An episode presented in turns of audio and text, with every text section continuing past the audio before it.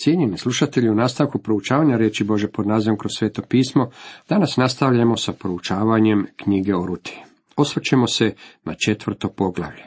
Tema ovom poglavlju glasi u Boazovom srcu i domu. Ruta je došla iz zemlje Moab u Boazovo srce i dom.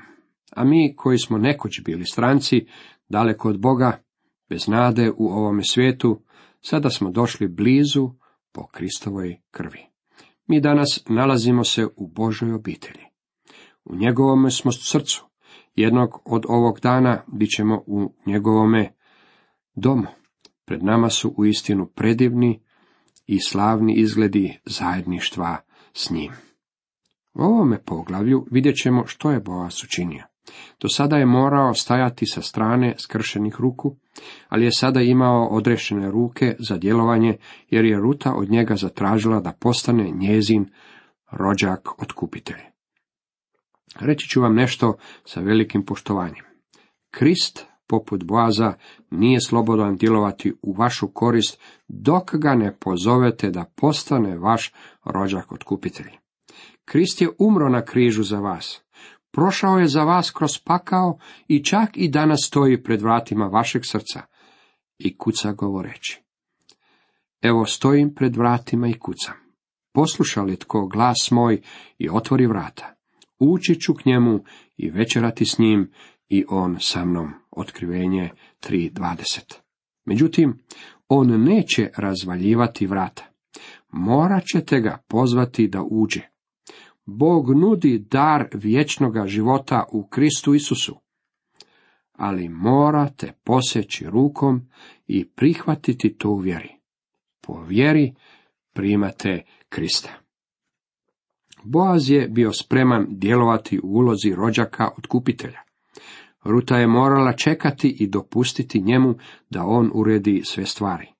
On je onaj koji će sada istupiti na otvoreno i zauzeti se za nju, ugrožavajući u stvari sve što ima i sve što jest. Međutim, on je želi i ljubije. To je glavna poruka ove knjige. Otkupljenje je romantična priča. Bog nas ljubi i zato nas je otkupio. Boaz potom iziđe na gradska vrata i sjede ovdje. I gle, naiđe onaj skrbnik o kome je govorio i dozva ga Boaz. Ej, hodi ovamo i sjedi onaj dođe i sjede. Boaz potom iziđe na gradska vrata. Zašto je otišao onamo? Iz jednostavnog razloga što su gradska vrata služila kao sudište. Tamo su zasjedali sudovi. U našem današnjem načinu života, barem u prošlosti, običaj je bio da se sudnica izgradi u središtu grada, oko nje načini trg i oko tog trga izgradi grad. U kraju gdje sam se rodio, tako su izgrađeni gotovo svi gradovi. U Boazovo vrijeme stvari su bile drugačije. Vidite, mnogi gradovi bili su okruženi zidinama, kako bi se građane zaštitilo od pljačkaša ili neprijatelja koji su ih mogli napasti izvana. Gradovi su bili vrlo kompaktni. Ulice su bile uske, a kuće su bile nagurane blisko jedna do druge. Možete to danas vidjeti u Betlehemu i Jeruzalemu. Većina starih gradova u onom kraju otkrivaju nam tu činjenicu. Betlehem je u rutino vrijeme bio takvo mjesto, tako da su gradska vrata bila mjesto kroz koje su svi ili ulazili u grad ili su iz njega izlazili. Kao što je to bilo sa sudnicom u staro vrijeme, ako ste nekoga željeli susresti, poglavito subotom, došli ste do trga na kome je bila sudnica, gdje su postojali veliki izgledi da će se to i dogoditi. Ovdje u starozavjetno vrijeme ljudi su odlazili do gradskih vrata. Boaz je došao do gradskih vrata zbog dva razloga. Kao prvo, to je bilo mjesto na kojem je zasjedao gradski sud, a želio je na sudu riješiti problem sa drugim rođakom. Drugi razlog bio je taj što je znao da će njegov rođak proći kroz gradska vrata prije ili kasnije toga dana. Zato je došao do vrata, sjeo kraj njih i čekao da ovaj drugi dođe. Ne znam kako je dugo čekao, Boazu se to vjerojatno činilo jako dugo. Međutim, čovjek kojeg je želio susreti napokon se pojavio. Taj je čovjek bio rutin, rođak i bio joj je bliži rod nego što je to bio Boaz. Ne znam koji je odnos postojao među njima, U ono se vrijeme rodbinski odnosi nisu izražavali tako precizno kao što je to slučaj kod nas danas. Teško je bilo odrediti tko je daljnji rođak, a tko je bratić iz treće koljena. Čovjek vam je ili bio rodbina, ili vam nije bio rodbina. Ista riječ mogla se upotrijebiti za opisivanje brata, ujaka ili nekog drugog rodbinskog odnosa. Pretpostavljam da je ovaj drugi čovjek bio brat Elimeleka, Noeminog muža, što ga je dakle činilo stricem Rutinog prvog muža. Kada ga je Boaz ugledao, rekao mu je, ej, postavlja se pitanje, zar ga nije poznavao po imenu? Mislim da je odgovor da, poznavao ga je po imenu. Siguran sam da smo svi mi jednom učinili nešto slično, iako smo osobu poznavali po imenu, u jednom smo je trenutku pozvali bez da smo joj se obratili po imenu. Tako i Boaz, sav uzbuđen zbog onoga što će se dogoditi, pozvao čovjeka sa ej. Siguran sam da ga je Boaz poznavao. Obojica su živjeli u Betlehemu i po svemu sudeći bili su krvno povezani. Tako je ovaj drugi rođak došao i sjeo do Boaza. Odgovorio je na ono što je zvučalo gotovo kao zapovjed od Boaza. Mislim da je njegova reakcija bila jednostavno ovako. Pa što se to dogodilo sa Boazom? Sada je sezona žetve i svi smo zaposleni u poljima, a on me ovdje zadržava. Sigurno želi sa mnom raspravljati o nečem vrlo važnom. Ovo je krajnje neobičajeno. Tako je rođak, ako zbog ničega drugog, onda iz čiste znatiželje, sjeo da sazna što se to Boazu mota po mislima. Onda Boaz uze deset ljudi između starešina gradskih reče. Posjedajte ovdje i posjedaše. Rečeno nam je da su ova desetorica bili starješine i njih desetorica bili su gradski suci. Ovdje je riječ o sudištu i sud je počeo zasjedati. U knjizi Postanka možete pronaći kako su ljudi koji su došli u grad Sodomu pronašli Lota gdje sjedi na gradskim vratima. Lot je postao jedan od sudaca u Sodomi. Čak u tako davnoj prošlosti gradska su vrata služila kao sudnica, a ljudi koji su sjedili kod gradskih vratiju bili su suci. Boaz je sazvao gradsko sudsko vijeće i ono je sada bilo spremno saslušati o kojem je slučaju riječ. Moram usput napomenuti kako je Boaz također bio spreman iznijeti im svoj slučaj. Zapadite s kakvom strategijom nastupa ovaj čovjek. Uistinu je izuzetno. Zatim reče skrbniku. Noemi koja se vratila s Moabskih polja, htjela bi prodati ono zemlje našega brata Elimeleka. Zapazite koji pristup Boaz koristi. Jako je prvenstveno zainteresiran za Rutu u početku i uopće ne spominje. Znači li ovaj stih da je Boaz također bio Elimelekov brat? Ne, na hebrejskom jeziku naš brat Elimelek značilo bi naš bliski rođak. Očito je postojala razlika u odnosu ove dvojice muškaraca prema Elimeleku, jer inače jedan rođak ne bi bio bliži rod od drugoga. Ovaj drugi morao je biti bliži rod od Boaza. U svome pristupu Boaz je rekao kako se radi o dijelu zemlje. Već smo vidjeli da je postojao zakon koji se ticao zemljišta, a koji je uključivao rođaka od kupitelja. Ovaj je zakon mogao stupiti na snagu kada je nečije zemljište spletom okolnosti postalo vlasništvom nekog drugog čovjeka. U Noeminom slučaju ona i obitelj napustili su zemlju dok je tamo još vladala glad.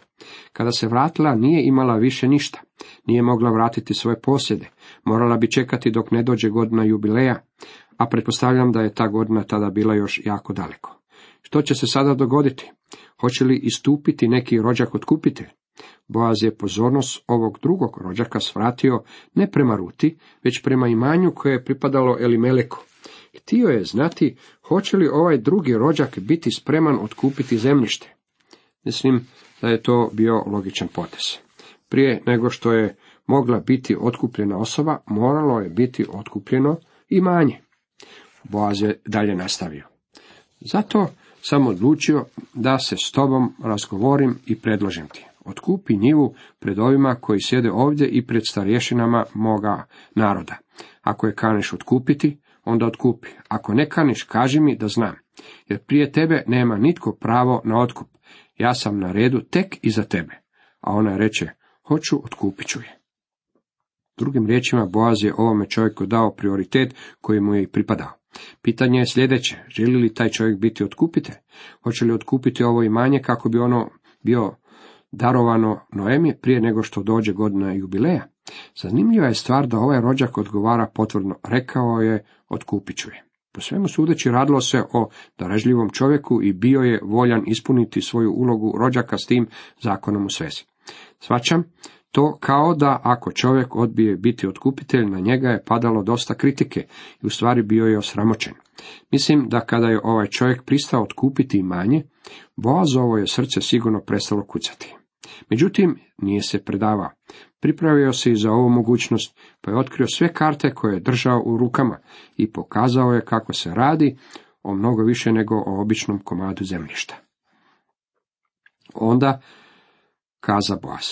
Kad uzmeš zemlju iz ruke Noemi, treba da uzmeš i rutu Moapku, pokojnikovu ženu, da se pokojniku sačuva ime na baštini. Bilo je to kao da je Boaz rekao, ah da, zaboravio sam ti reći da je u svezi s tim imanjem povezana jedna malena prepreka preko koje ćeš morati preskočiti. Vidiš, postoji tu i žena po imenu Ruta. Ona je Moapka i povezana je s imanjem jer se bila udala za Elimelekova sina. A s obzirom da su i njen muž i Elimelek umrli, ona je ta koja će pripasti imanje. Dakle, danom kada otkupiš imanje, morat ćeš također otkupiti i ovu ženu. Drugim riječima, morat ćeš istupiti i oženiti Rutu, jer je ona povezana s tim imanjem. Mislim da je Boaz problem u potpunosti razjasnio. Svakako zapažamo da je Boaz dao čovjeku do znanja i koje je narodnosti žena o kojoj je riječ. Ona je Moapka. Mojsijev zakon sasvim određeno govori u ponovljenom zakonu 23. poglavlju trećem redku sljedeće, neka ne ulazi u Jahvinu zajednicu ni Amonac ni Moabac. To je značilo da ako ovaj čovjek u Jahvinu zajednicu uvede rutu, time bi ugrozio vlastitu imovinu. Boazu neće smetati takva opasnost. Ako ćemo iskreno, Boaz će uživati u takvoj situaciji. On je voli i spreman je učiniti svakakvu žrtvu. Ovaj drugi čovjek čak je niti ne poznaje. Sve što o njoj zna je da se radi o ženi iz Moaba. Bez obzira na ono što je o njoj možda čuo, nipošto nije bio zainteresiran za brak s njom i svima to jasno daje do znanja. Ali skrbnik reče, e onda ne mogu biti otkupnik, da ne raspem svoje baštine, otkupi ti po svome skrbničkom pravu, jer ja ne mogu. Pretpostavljam da je ovaj drugi čovjek već bio oženjen. Velika je vjerojatnost da je imao i djecu, možda već bazovih godina, od kojih su neki već bili oženjeni. Njegovo imanje već je bilo određeno njegovoj djeci. Ženiba sa ovom ženom iz Moaba ugrozila bi sve što je posjedovao. Kada bi oženio Rutu, dovedeći je tako u zajednicu Jahvinu, riskirao bi sve što je posjedovao. Ako ćemo iskreno, ovaj je drugi rođak vjerojatno bio u pravu kada je rekao da ne može otkupiti Rutino imanje, jer bi time bila rasipana njegova baština. Zato je rekao Boazu, ti samo uzmi moje otkupno pravo za sebe, ako je to ono što želiš učiniti. Iz ove sam kratke knjige pokušao izvući neke od velikih duhovnih pouka, a ima ih tako mnogo. Rođak otkupitelj je u istinu predivna slika gospodina Isa Krista koji je otkupio nas. Drugim riječima, kao što smo to istakli na samome početku, ova je priča o Ruti u stvari slika našeg otkupitelja. Na takav je način naš rođak otkupitelj djelovao u našu korist kada je samoga sebe žrtvovao za nas. I u ovome drugom rođaku također nalazimo predivnu sliku. Što on predstavlja? Ja osobno mislim da predstavlja Mojsijev zakon. Kao prvo, nije nam dano njegovo ime. Nas zakon nije mogao otkupiti. Zakonu je bilo nemoguće da nas otkupi. To je jasno izrečeno u Novome Zavetu. Zato se dijelima zakona neće pred njim opravdati ni jedno tijelo, jer po zakonu samo spoznaje grijeha. Rimljanima 3.20 Zakon nikada nije bio dan kako bi postao otkupitelj. Zakon je bio dan da otkrije čovjekovo stvarno stanje. Pavao ga naziva službom osude i službom smrti. Zakon nikada nije bio spastelj. Zakon nas u stvari optužuje umjesto da nas spašava. Bio je dan kao pokušaj kontroliranja stare naravi. Nikada nije postojao nitko tko se spasio držeći odredbe zakona. Ljudi su postajali prihvatljiviji Bogu samo kada su prinosili žrtve koje su ukazivale na Krista. To je bio razlog zbog kojeg je veliki dan pomirenja bio tako važan.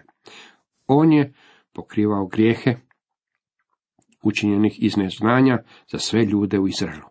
U taj dan njihova se pozornost kretala činjenici kako im je potreban spasitelj koji će ih izbaviti čak i od samoga zakona. Poput drugog rođaka, zakon nije bio sposoban spasiti. Drugi je rođak rekao da će se time rasipati njegovo vlastito imanje.